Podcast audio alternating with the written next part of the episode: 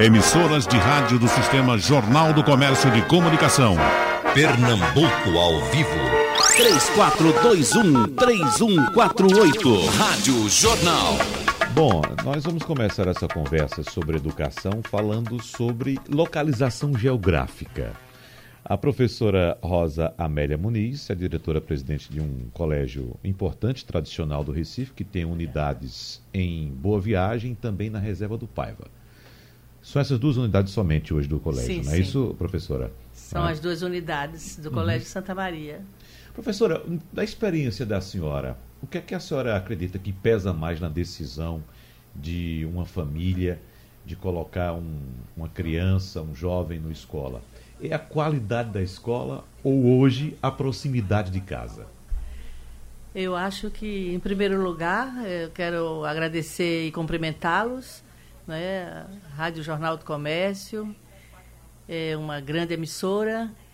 Respondendo à pergunta, a qualidade da escola é a primeira condição, É fundamental isso. é fundamental. Uhum. É, eu acho que a filosofia da educação da família deve também é, ter uma identidade com a filosofia educacional das instituições, colégios. Uhum. Então, é, eu costumo é, atender todas as famílias novatas, faço questão e explico como é o nosso trabalho. Né? O- a filosofia educacional de Santa Maria tem como missão, como objetivo, a formação plena do cidadão, né? em diversos segmentos, né? intelectual, social, socioemocional, é, esportivo, cultural, etc. Como base também, valores importantíssimos, né? Respeito ao próximo, respeito a si próprio, formação religiosa. Então, acho que a- as famílias procuram eh, manter essa identidade, tendo em vista que a escola é um complemento na educação dos seus filhos. Uhum. É um grande parceiro, é um grande amigo, não é? Então, temos que trabalhar em conjunto. Aham. A senhora, a A- senhora diz que atende a- aos novatos todos que chegam Sim. na escola. E a gente sabe que a escola que a senhora dirige é uma escola grande. É. Né? E a senhora tem tempo para atender cada um individualmente, conversar com os pais dos alunos? Meu amigo, é, 100% eu não lhe diria, porque é uma média de 500 famílias que procuram anualmente o Colégio Santa Maria. Mas chego muito próximo. Só não faço quando estou em reuniões uma, uma atividade junto aos alunos.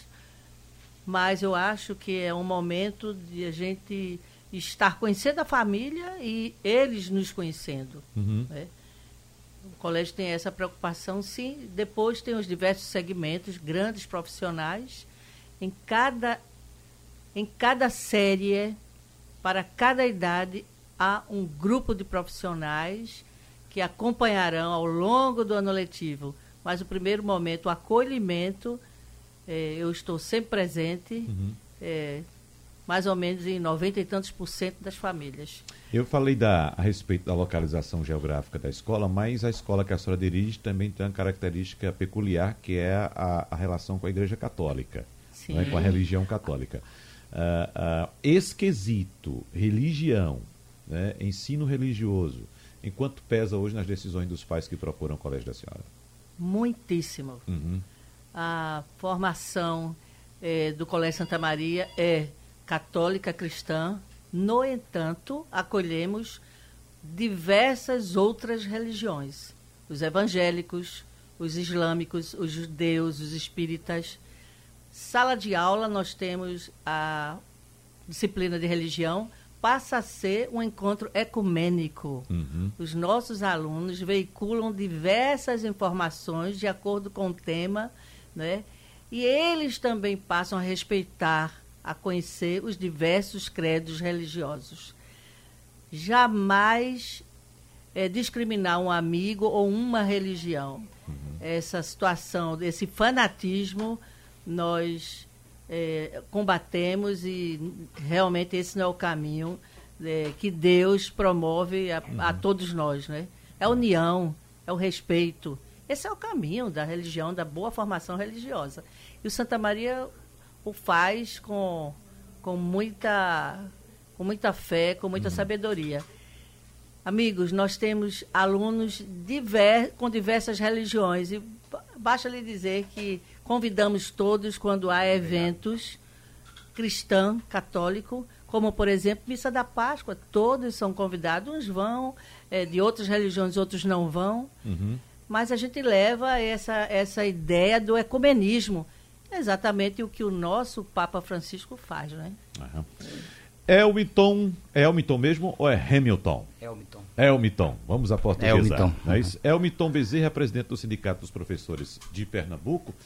Estamos falando de uma condição diferenciada, que é, hoje é uma parcela menor da população brasileira que tem acesso ao ensino privado, principalmente quando se fala de educação básica, né? ensino privado. A maioria da população, evidentemente, uh, tem que recorrer à escola, à escola pública, e a gente sabe que nós temos um papel também muito importante de tentar desenvolver ou diminuir a diferença que há hoje, notadamente entre o ensino público e o ensino privado, pelo menos no que diz respeito ao ensino básico. E a gente até no ensino superior a gente já começa a perceber que há um encurtamento dessa distância, mas pelo que a gente percebe, é uma diminuição da qualidade do ensino público, do ensino superior, e um aumento de qualidade do ensino privado. Ou né? de quantidade. Também. Exatamente. Aí você vai começar a É uma lei da dialética, né? Pois a é. quantidade pode levar a qualidade. É. Aí você, o, o, você começa a lembrar também de algumas épocas atrás, de algumas décadas atrás, em que essa proporção era invertida. O ensino de qualidade era o ensino público. Né? Então, houve um aumento do ensino básico privado, um aumento de qualidade, um investimento muito grande por parte de famílias, inclusive, que poderiam investir, e houve essa inversão. E me parece, eu não vou tocar nesse assunto com você agora, não, mas só para ilustrar nosso caminho, é que no ensino superior está começando a haver esse, essa inversão também. Agora, indo pelo mesmo caminho que eu, eu fui agora com a professora Rosa Amélia, o que é que se diz em respeito à escola pública? O que é que leva um pai, uma família a escolher determinada escola para o seu filho? São os mesmos preceitos da escola privada, ou seja, além da proximidade de casa, é também a qualidade com o ensino? Há essa preocupação? É, boa tarde, é, bom, dia bom dia aos ouvintes. É, agradecer o convite ao sindicato né, de participar desse debate. E eu queria pegar um parênteses aqui muito rápido, que foi uma solicitação, uhum. que é um amigo nosso taxista, que é, obviamente, fã do programa, que acompanha. Ótimo. E ele teve um AVC, mas uhum. mesmo com o AVC, ele está com o radinho lá ligado no, é, no, programa. programa. E eu queria mandar um abraço para o seu Antônio, né? Ele, o radinho está lá, mesmo ele paralisado, mas todos os dias escuta a Rádio Jornal. E como inúmeros taxistas são são membros desse, então, vamos dizer grupo de Antônio, companheiros que... Que ele tenha fé, acredite que ele vai se recuperar e voltar a trabalhar. Um abraço, seu Antônio, seu Antônio é? e sua uhum. esposa. Muito bem. Eu queria colocar que eu, eu penso que, porque o nosso sindicato, além da representação privada, nós também temos a representação pública. Vários municípios o Simpro representa. E também sou professor de escola pública. Sou de universidade particular e professor de escola pública. Sou do Estado, sou professor de História e Filosofia. O senhor atua também em escola particular? Também. Eu, também. eu estou no Simpro em função da, da, da presença na, na, na, no setor privado Qual superior. é a sua área, professor? História e Filosofia, sou formado em História e Filosofia. Uhum. E, obviamente, a sua fala aí, ela, ela requer um curso, né? Que a gente pudesse entender o que há no sistema. E você me corta que o professor fala muito e Não, historiador e filósofo estamos, muito mais ainda. Estamos aqui para falar mesmo. É, obviamente, um pai, ele tem... A, foi colocado pela, pela professora, é uma preocupação primeira do pai, estar tá próximo ao filho, né? As séries tá iniciais, o, o, pai tem essa... Qualquer pai, mãe uhum. tem essa preocupação. Mas, obviamente, também esses instrumentos da, da, da qualidade do, do, do, ensino né, é um instrumento que é universal, tanto para a privada como para as escolas públicas. Né? É, e, e aí, obviamente, como nós, representantes do direito, do, defensores do direito, esse é o papel constitucional do sindicato, a construção histórica né, dos sindicatos, ele vai no caminho em que essas, esses elementos apresentados pela professora, nós queremos universalizá-lo, universalizá né? Uhum. Porque o, o, Brasil não é um país simétrico, é assimétrico. Nós temos um, uma estrutura social muito perversa, né? O Brasil é um dos países mais desiguais do mundo, né? e que construímos um, um, não construímos ainda um sistema nacional de educação, não conseguimos nem regulamentar ainda a educação privada. Estabelecemos os dois últimos planos nacionais de educação e nós estamos tendo muita dificuldade de implementação, porque houve a PEC 95, a chamada PEC da maldade, em que o governo Temer, né, com a aprovação dessa PEC, ele congela os gastos em educação. Então o Brasil vinha na construção de um sistema democrático, debatido com o conjunto da sociedade, porque Wagner, quando você está na escola, só você percebe, às vezes o professor em sala de aula, né? Em que, obviamente, todo mundo ali quer o melhor. O professor, o aluno e o pai. Uhum. Mas esse, ah, tem que ter um diálogo. Você pegar a BNCC, qual é a posição que, que entendemos que faz parte do sistema, porque os entes federados estão participando, o setor privado tem participado da construção do BNCC, mas mesmo assim há um processo de verticalização. Quando você não é chamado para o processo de construção, você resiste por N motivos. Com certeza que a programação, o planejamento da Rádio Jornal 2020, os trabalhadores aqui querem participar, os radialistas querem participar, os jornalistas, né?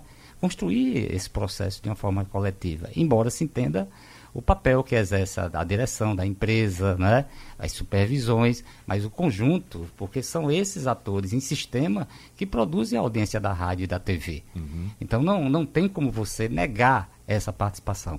Então nós temos um processo de construção de um sistema, nós questionamos até por que desde 1900, professora, e 27, né, no Manifesto dos Pioneiros, que se discute um sistema nacional de educação pela primeira vez agora, só em 2000, 2000 no século XXI, que nós instituímos o piso que já era cantado por Pedro I e Pedro II, um, um piso nacional dos professores. Das categorias profissionais, nós somos com nível superior a que tem o menor salário. Todo mundo reconhece, ah, um bom jornalista passou pelo um bom professor, um bom médico, mas às vezes parece que vira peça de retórica do, 15 de, do dia 15 de outubro, né? Porque quando você vai vivenciar o cotidiano da vida do professor, ela é muito dura. A reforma trabalhista que cria o trabalho intermitente, que o professor pode ser horista, isso já existe no, no, no, na, na, escola privada há muito tempo. Uhum. O professor tem várias escolas. Eu tenho um colega que tem cinco, seis escolas, dá uma aula no canto, uma aula no outro. Ou seja, a luta do professor ela é muito dura no nosso país, porque infelizmente eu sou professor de Fundamentos Históricos e Filosóficos da Educação, as nossas elites escravocratas, colonizadoras, nunca tiveram interesse de constituir um sistema lá atrás. Você tem países que foram colonizados em outros momentos em que você tinha as universidades já no século XVI. O Brasil elas acontecem quando? Recentemente, 100, 200, 150 anos. Entendeu? Então as nossas elites sempre foram muito duras. Porque quem era das elites ia se embora estudar em Coimbra como também quem é da elite vai para uma escola boa. Uhum. Então, o que o sindicato defende é a escola pública, de qualidade, universalizada e laica, porque a nossa Constituição ela impõe isso. O Estado brasileiro é um Estado laico. Uhum. Então, cabe à escola né, ter essa pluralidade. Eu já fui professor de religião no Estado, né? Mas ele era, era optativa. No Estado? No Estado. Certo. E você discutia a história das religiões, das várias religiões. Isso. E você percebe o burburinho na sala de aula, Aí, né? É, a negativa dúvida. de tal, tal religião, né? Verdade? Uhum. Então, esse ambiente, é, ele tem que estar articulado com o que nós construímos do ponto de vista civilizatório, uhum. que está na forma da lei, que é a nossa Constituição. Ela precisa ser respeitada. Então, o caráter laico é uma defesa que o sindicato faz, porque entendemos em todo momento, claro, que, que essas opções, mas do ponto de vista da universalização do, de constituição do sistema, ela tem que agregar todos os segmentos da nossa sociedade. E o Brasil, infelizmente, parece que voltou àquela a Belíndia, né? Uhum. Uma coisa da Bélgica e da Índia, né? Embora a Índia hoje comece a se desenvolver, né? Mas a verdade é que a desigualdade no Brasil tem aumentado, né? A miséria tem aumentado, né? Basta andar nas ruas de Recife ou de São Paulo que você se choca. Né? Porque há um desmonte do Estado brasileiro e isso sempre sobra para os trabalhadores e para os mais pobres. Uhum. Veja, eu discordo um pouco aqui. Eu acho que nós temos que nos unir. É, evidentemente que existem as escolas públicas e as particulares, mas nós precisamos seguir uma mesma trilha. Educação é a alavanca principal para o progresso de uma nação indo pelo caminho público é ou é indo né? para o público ou privado, nós somos brasileiros. Nós somos brasileiros. Vou repetir. Então, esse ranço lá atrás, essa história do Brasil escravocado, isso vai ficar no livro de história e nós vamos avançar. Nós temos que estar unidos. Eu penso desta forma, estou construindo uma geração de empreendedores. Santa Maria tem a primeira sala de empreendedorismo para criança, aonde eles já é, vi, vi, é, observam que qualquer segmento que ele desejar seguir é, na sua vida profissional, ele pode ser um empreendedor. Qualquer. Por que isto? É, qualquer sistema de governo tem como base a economia. E a economia passa pelo, pelos empreendedores, pelos gestores. Agora, a bandeira, sim, democracia, onde há o pluralismo de filosofias educacionais. É dado à família escolher qual filosofia que eu falei há pouco tempo que deve seu filho estudar e seguir. Uhum. Vamos, eu aqui é, falo é, em nome de, da, de uma boa parte dos brasileiros, vamos nos unir. Vamos fazer do Brasil uma escola única, oportunizar para todos os jovens brasileiros. O brasileiro é um povo inteligente, criativo, né? Então eu é, uhum. contribuo com o Santa Maria nesta formação de gestores, de empreendedores, sim, com grande conhecimento, que o destaquem é, agora na entrada da universidade, mas importantíssimo, com a consciência humanística. Aonde eles estiverem, aonde estiverem, em qualquer segmento, eles tenham em mente que o Brasil tem que ser bom para todos os brasileiros. Essa construção precisa ser feita nesse país. Professora Rosa, só corroborando com o que a senhora está falando, hoje sai um dado de economia afirmando que o setor privado está puxando a retomada de investimentos e a criação de, de empregos formais no Brasil e elevando a estimativa do PIB, que hoje, para o ano que vem, que hoje é de 2,17%, é. elevando essa projeção para 2,5%. Então, e, é, investir em empreendedorismo é, leva para esse caminho. Bom dia, Milton. Bom dia. É... Bom, Bom dia. então, diretora, é importante trazer, porque nós temos aqui, como já disse, um exemplo da instituição privada e também um exemplo da instituição pública de educação. Mas como é que atua? Qual o, o sentido de um, um, grupo como o JCPM criar um instituto exatamente para colaborar com jovens que talvez não teriam oportunidade de acesso ao ensino de qualidade como tem no Instituto JCPM? É, bom, nós partimos do, do princípio de que o investidor, né, o empresário, tem por definição que, é, que compreende que o papel do empresário é também estar na sociedade contribuindo com a educação sem ser apenas o poder público. O poder público tem como função constitucional a educação, mas em qualquer lugar né, que nós estejamos no Brasil, percebemos o quanto é difícil trabalhar a educação e muitas vezes o, a, a, população que mais precisa é a que mais é, é prejudicada por, por, essa universalização e por, com esse tema que nós estamos aí discutindo, a qualidade e principalmente a universalização da educação. Então, essa compreensão que o Sr. João Carlos teve há 32 anos atrás, quando iniciou o trabalho na Serra do Machado era na direção disso, de acreditar que educação, juventude e futuro era o caminho para o Brasil melhor.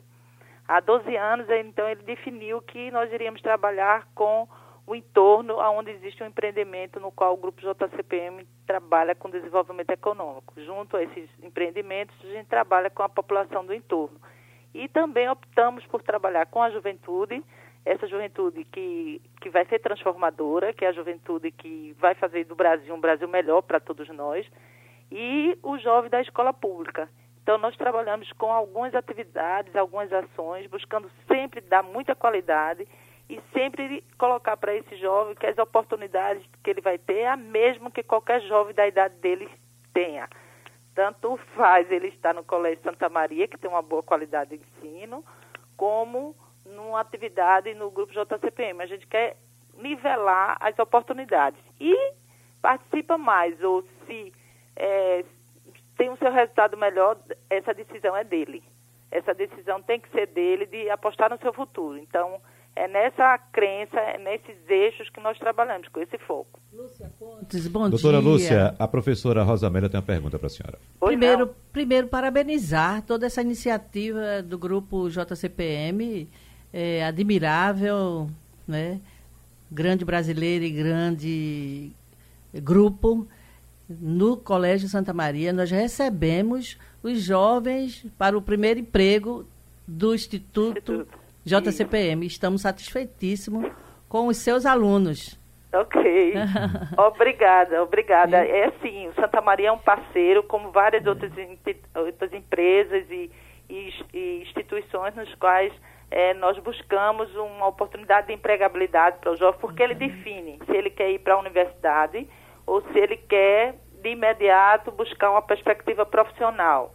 Então, a gente trabalha com eixo da empregabilidade, inserindo esse jovem no mercado de trabalho, e esses parceiros são muito importantes porque ele dá, nos dá o retorno da qualidade em que esse jovem chega, e trabalhamos com eles também com acesso à universidade. Nós temos números maravilhosos de inserção de jovens de Brasília Teimosa e Pina na universidade pública, que sempre foi muito difícil para quem é, vem da escola pública e da periferia ter um, um espaço na universidade pública.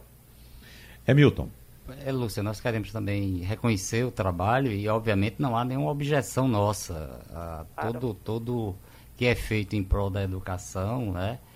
É, da construção de cidadania, é, de, da perspectiva da, da, do emprego, do mundo do trabalho, ela, obviamente, é muito bem-vinda, até porque são os filhos dos trabalhadores que vão para lá. Nós, como representantes Isso. de trabalhadores, que temos essa representação como objeto, nós reconhecemos essas iniciativas. Agora, o que nós temos que, que entender, e a Constituição disso, a, a, Constituição nossa aponta isso, é que o, o setor privado, como também as outras organizações né, não governamentais, elas têm que entrar né, como, como complementação ao sistema. Uhum. Né? Então, o que nós defendemos é que haja um sistema eficiente. Um sistema público Isso, eficiente. Porque eu, eu, quando estava na universidade, porque eu estou afastado por, por exercício do mandato de, de presidente do sindicato, eu dizia que o pagamento nosso dos planos de saúde da escola privada é os mais injustos. Eu estou pagando duas vezes. Uhum, né? Eu pago na forma de imposto e uhum. pago as mensalidades.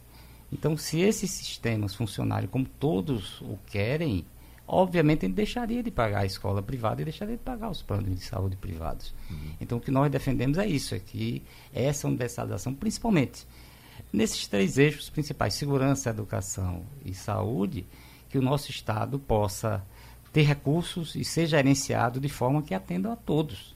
Exatamente. Todos, ao conjunto da sociedade. É. Porque vira uma dupla taxação. Né? Uhum. Eu me sentia, minha filha estudou em algum momento na escola privada, e eu me sentia no pagamento no fim do mês, ela sabe disso que ela está aqui, minha, minha menina Clarinha. Eu dizia, pô, eu ficava irritado, né? Porque eu estava pagando duas vezes. É. Qualquer pai, qualquer mãe se sente assim. Claro. Né? Ô, Hamilton, desculpa eu, eu, complementar isso que você está colocando. Eu, eu tenho uma perfeita compreensão de que o mundo ideal para nós vivermos é um mundo em que todos os serviços públicos funcionassem e que a gente trabalhasse numa perspectiva de complementação com outras atividades de oportunidade. Mas nós sabemos que não é bem assim. E isso não invalida também que o nós empresário, ou isso, muito né? pelo contrário, o empresário precisa compreender, e eu acho que isso o seu João Carlos faz muito bem, porque ele define isso que nos cobra uma qualidade muito grande nas nossas ações e também é muito humilde em nos colocarmos como achando que nós estamos fazendo algo que ninguém faz. Não, nós fazemos isso, mas vários empresários hoje também estão atuando na área da educação com muita qualidade, buscando a qualidade e buscando trazer esses jovens. Nós estamos falando de jovens da periferia, jovens que, que moram em, lo locais onde o acesso talvez não seja o mesmo que em outro lugar teria. E para isso há uma definição nossa, conceitual, de que sim, é, o, a educação é uma obrigação e é um, uma inquietação de todos os brasileiros, não só do Estado, que tem um papel bem. constitucional de promover a educação com qualidade, mas também do empresário. Nós vivemos num país em que as pessoas são discriminadas pela cor, pela raça, pela opção sexual dela, por vários outros fatores, nos quais a gente tenta minimizar na nossa oportunidade ao trazer esse jovem para dizer que ele tem direito de ocupar um lugar na sociedade como qualquer outro jovem de 17, 18 e 19 anos, independente da condição que ele esteja economicamente, socioeconômica vivendo. Então, como nós estamos muito próximos, esse olhar tem que ser um olhar responsável e tem que ser um olhar de inclusão, mas inclusão de verdade, inclusão do ponto de vista do respeito que a gente tem que ter, da forma como ele vem. Não cabe a gente aqui agora estar tá nos lamentando sobre se ele vem melhor ou pior. Ele vem do jeito que ele pode vir e a gente tem que atuar nessas oportunidades para fazer com que ele seja um cidadão do bem. Isso é que é super importante. E o resto, o futuro, ele decide. O que ele quer fazer com a, com a vida dele, ele vai decidir. Se a gente puder estar perto dele para que a gente consiga trazê-lo para o mundo real e colocando que as oportunidades para ele é a mesma que qualquer jovem da idade dele tem, compreendendo todas essas adversidades que a nossa sociedade preconceituosa tem, a gente está fazendo um papel de relevância. E esse respeito, essa responsabilidade por parte do Instituto JCPM, ou do Grupo JCPM, foram reconhecidos ontem com o recebimento dessa medalha Mérito Dom Pedro Rosa, concedida pelo FRPE. Lúcia Pontes, muito obrigado, um abraço e até a próxima oportunidade. Obrigada a todos vocês. Bom, vamos voltando para cá, inclusive a, a, avisando já os fãs e entusiastas do professor José Ricardo Diniz, que ele chegou agora, teve algum problema, o professor sempre é muito pontual, mas já está com a gente aqui para falar sobre educação nesse tempo que nos resta, professor. Tudo em ordem com o senhor? Tudo bem, vai, né? Como vão todos? Um prazer enorme estar aqui com a professora é, Rosa Amélia. Uhum. Um prazer também estar com o professor Elmiton, cá. Nos encontramos em tantos caminhos aí, não é? E é muito bom estar aqui falando sobre educação. Gosto sempre de chegar na hora. Não, sempre chega. sempre mas, chega. Hoje é uma eventualidade. É verdade, é verdade, mas uhum. estou me inteirando, ouvindo-os, né? vim acompanhando e Vamos em seguida. Vamos Estou... em seguida e vamos entrar agora jogo. na questão da responsabilidade dos pais. Só para a gente concluir esse bloco, porque a gente falava muito da questão da escola. Mas nós sabemos que os pais também têm uma responsabilidade muito grande em relação ao acompanhamento dos filhos. E eu não sei se é impressão minha, mas eu observo que na escola privada a presença dos pais é muito maior do que na escola pública. É impressão minha, Elmiton, ou não? É... A presença, a cobrança. Isso, isso. É... De fato, o pai e a mãe, o, o quem cuida, né? Normalmente ele é o primeiro referencial. Sim. É o primeiro referencial. Né? Os filhos se, se orientam pelos pais, pelos seus exemplos, pelos seus valores, né? É, então, o pai e a mãe são insubstituíveis, ou quem né, represente isso, na, ou tenha esse papel. É, então, você tem sistemas, inclusive o sistema americano. Eu li alguma coisa na, na, quando estava na universidade faz tempo, fazia filosofia na federal, e havia um estudo que Zé e professora que dizia que o sistema americano, o sistema americano, que foi um sistema com segregação durante um período, em que pós a segregação, né, os vários segmentos sociais, né, os negros entram, passam a entrar dentro do sistema público. E, em função dessa negativa histórica, né, o sistema caiu. O sistema caiu um pouco. Né? E o avanço posterior a esse processo de um que não entrava, que passa a entrar, né, que tinha uma deficiência histórica da sua negativa, quando entra no sistema, os números do sistema norte-americano eles deram uma decaída. Mas exatamente é foi a presença dos pais, as associações de pais e mestres que fizeram o sistema. Né? Vamos dizer, quantas vezes eu, em sala de aula, na escola pública, que eu tenho um PELA e um PK, e que a gente precisa da, da, da presença do pai para dialogar, dialogar né? porque cada professor não discutir determinados valores que são constituídos nos anos iniciais da formação da, da menina ou do menino, não é? Uhum. é e cabe a gente, ao contrário, construir é, o conhecimento produzido pela humanidade na área da história, da filosofia, da matemática, do português, se quiser, tão bom nessa área aí, né?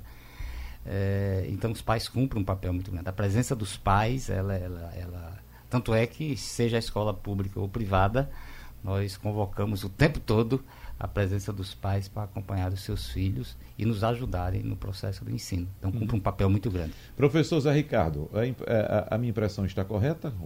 Na escola, na escola privada, os pais cobram mais? Olha, eu, eu, não, eu não vejo desta forma, eu vejo como um todo a gente verificar que a família tem que perceber na escola um grande aliado na educação dos seus filhos. Seja a escola pública, seja privada, a escola é, na verdade, um, eu diria assim, uma referência hoje em termos de convivência, em termos de trocas de experiências, não só educativas, mas sociais. Enfim, a escola faz, faz, passou a fazer o papel que tinha o clube, que tinha a igreja, muitas vezes. As escolas hoje celebram, as, fazem celebrações religiosas com os seus alunos e alunas, não é? Dentro do perfil de cada uma. Faz outras, outras celebrações também, outros encontros. Então, a escola, na, no caso da escola pública, eu vi experiências no interior do estado que a escola funcionava de domingo a domingo, certo? Porque era o ponto de encontro da, é, social. Uhum. daquela juventude, daquela comunidade que estava ali, uma diretora muito eficiente que eu conheci numa das escolas lá de Araripina, por exemplo. Então, eu via que ali havia uma comunidade. Então, só que a escola é uma comunidade de aprendizagem. Esse é o grande passo que eu vejo. A escola é uma comunidade de aprendizagem. Como tal, da porta de entrada dela, do porteiro até o diretor, lá no seu gabinete, todas essas instâncias são realmente elementos de educação. Todos, sem exceção. E dos corredores à sala de aula, ao pátio, a todos os espaços dentro e fora da escola, tudo são espaços de aprendizagem. Então, eu vejo dessa maneira, eu vejo que hoje em dia, até nós, aqui acolá, a gente percebe que os pais, de certa forma, assumem uma postura rechaçante da escola em alguns momentos. Mas se eles pararem um pouco para refletir e eles verificarem o quão importante é a escola como aliado na educação de seus filhos, uhum. em qualquer instância, pública, privada, tenho certeza de que nós teremos melhores frutos. Ô Zé, eu queria rapidamente, é, de, um exemplo desse, desse encontro, desse encontro que eu estive ontem. É, essa defesa do sistema que eu abordei logo no início da primeira fala nossa, ontem lá no encontro nosso dos secretários dos conselhos, o, um dos especialistas apontava exatamente isso. Pensar o sistema é pensar também o funcionamento da escola como sistema e que é um pouco colaborando com a sua fala. Né? A merendeira tem que estar dialogando com o professor, que dialoga com, com a direção, que, com a agente de segurança, ou seja, a comunidade ela tem que estar em sistema. Né? É, o baixo rendimento do aluno não interessa só ao professor, né? interessa também ao, aos demais membros daquele sistema ali dentro da escola. Tem muitas perguntas chegando aqui, perguntas de ouvintes acompanhando aqui o debate. Tem Amanda, que está na Suíça, dizendo que está emocionadíssima com esse depoimento dessa pessoa do Sistema Jornal do Comércio. Parabéns ao sistema pelo trabalho feito, falou tudo, mandando um abraço aqui. Tem também Luiz Carlos Borba, que está em Ipujuca, dizendo que está ouvindo a Rádio Jornal agora, já na hora do almoço. Mandando um abraço e é, parabenizando pelo, pelo debate. E tem também Carlos José do Pina dizendo: o ensino em Pernambuco é muito fraco, os professores não são bem qualificados e os alunos não sabem nada. Está rasgando o verbo aqui, Carlos José. Mas em relação a essa qualificação do professor, eu, eu, eu ia lhe dizer, professor Elmilton, quando o senhor começou a falar a respeito da questão salarial, que a gente sempre escuta essa reclamação salarial do professor no Brasil como um todo. E a gente sabe Ninguém é bobo, a gente sabe que de fato o professor é muito mal remunerado no país, no nosso país, e muito pouco reconhecido. Se a gente fizer uma comparação, professor Zé Ricardo, com outros países desenvolvidos, como o professor é celebrado, como o professor é respeitado. Né? Aqui a gente percebe o contrário, que o professor, o professor vem dentro da sala dela, principalmente o professor da escola pública, sendo desrespeitado constantemente. Que a gente escuta de relatos de agressão a professor, agressão verbal, inclusive agressão física também é uma coisa absurda que não se concebe em outras sociedades. É não é? Então, é, quando o senhor fala, por exemplo, eu escuto muito essa questão da valorização salarial, eu concordo, mas eu acho que a gente precisa pegar um pouco desse, é, desse desabafo que foi feito aqui por Carlos José e perceber que que a qualificação do professor eu acho que é muito mais importante. A qualidade na formação. Como é que esse professor está sendo formado hoje? Hein, professor José Ricardo? Como é que esse professor, o jovem hoje que, por exemplo, estuda numa escola privada, como por exemplo Santa Maria, quantos saem de lá, professora, interessados em fazer uma licenciatura? Muito pouco. Hã? Pouquíssimo. Não é? Não, eu vou, eu estudei aqui É. no Santa Maria a vida toda, É. admiro o professor, tal, tal, tal, tal. Quero ser igual meu professor de português, quero ser Perfeito. igual ao meu professor de matemática. Perfeito. Agora, admiram muito os professores. Santa Maria, professor lá é mestre. Né? Nós temos uma seleção de grandes profissionais, dedicadíssimos, eh, e os nossos alunos são orientados para respeitá-los. É interessante que hoje, o jovem da atualidade, o professor tem que ter muita segurança, porque ele está imediatamente com o seu eletrônico ali, conferindo as informações. Né? O professor tem eh, que lidar agora com essa tecnologia. Aliás, a educação plena passa por diversas eh, linguagens para eh, prepará-los para o mercado do século XXI. Uma delas é exatamente a tele- eh, tecnologia. No Santa Maria, nós já entramos desde três anos de idade com essa tecnologia, o primeiro espaço inovador, né? seguida pensamento computacional, e depois eles entram com o make empreendedorismo, usando toda essa tecnologia, essa linguagem, eh, em busca de uma solução de um problema. Isso eu estou assim radiante com o que eu estou vendo nas salas de empreendedorismo para criança, né? fantástico. E aí ele vai para a sala de aula também e checa a informação ali do professor, a, uma, uma contribuição dele também, porque ele está com o mundo nas mãos. né? É um ensino. Não tem como fugir disso Não hoje, tem né, como fugir. Agora, respeitar o professor, que é um mestre, isso Uhum. é fundamental. Como se respeita pai e mãe, respeita-se também o professor. É um outro segmento que complementa a educação do jovem. Né? É interessante, Wagner, observar que você não tem mais nas escolas de educação básica ninguém do século XX. É verdade. Os sujeitos. É, os é sujeitos todos são do século XXI. Uhum. Então, as mudanças são enormes. Então, na verdade, a, a função docente ela foi ganhando outras dimensões. Primeiro, aquela ideia da centralidade do professor, que era traduzida na própria configuração da sala. O quadro ali, cujo único utilizante, utente, é ele, ou era ele. As bancas todas, uma atrás das Enfileiradas. outras, enfileiradas, certo? E o espaço de conhecimento era praticamente o transmissor, ele, o professor, e daí essa ideia de que havia uma visão única do conhecimento, propriamente, e era aquela levada pelo professor. Hoje, eu tenho acesso com um clique, eu não preciso mais do que um clique. Então, o professor foi ganhando maiores dimensões como mediador, como mentor, facilitador. Ah, mas são nomes horríveis para o professor. Eu não acho. Eu fui professor minha vida inteira. Certo? Sou do chão de fábrica, vivi em escola, eu completo o ano que vem 50 anos dentro de escola. Então, na verdade, é, eu vejo uma mudança que é muito significativa. Isso que a professora Rosa Amélia colocou aqui. A gente de, de educação encara a tecnologia como ferramenta, são objetos não é, que facilitam a vida do- hoje e do, do acombo, porque eles são nativos propriamente. Então, a escola do século XXI, ela tem que ser uma escola muito mais de habilidades, de competências e habilidades, do que uma escola do conteúdo fitamétrica. Outrora, e a, a família também precisa superar essa visão. O menino tem que fazer todos os exercícios que estão ali no, no, no livro. É o conhecimento fitamétrica que eu chamo. Esse Aham. conhecimento fitamétrica, ele, ele, ele, ele não é que ele- haja obsolescência nele, não é isso. É um repertório que lá está. Mas a coisa é muito dinâmica. Eu tenho que ir para a- a era da complexidade, da conectividade, então a, a conexão de saberes propriamente. Então, a escola está vivendo esse processo, o professor está vivendo esse processo, a sociedade está vivendo esse processo. Então, isso é um conjunto, como o Elmito muito bem colocou aqui, isso é, é- é um todo, é sistêmico, propriamente. E a escola, ela não pode estar no século XX, Aham. propriamente. Não é? Então o professor também não. Então os meninos todos, meninas, são século XXI.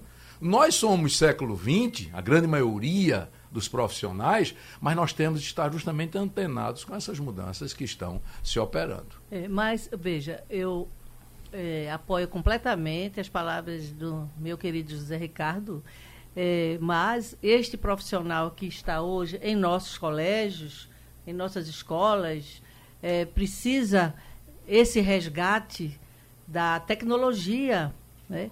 porque quando outrora estavam nas cadeiras das universidades, não era contemplado ainda esta força da tecnologia.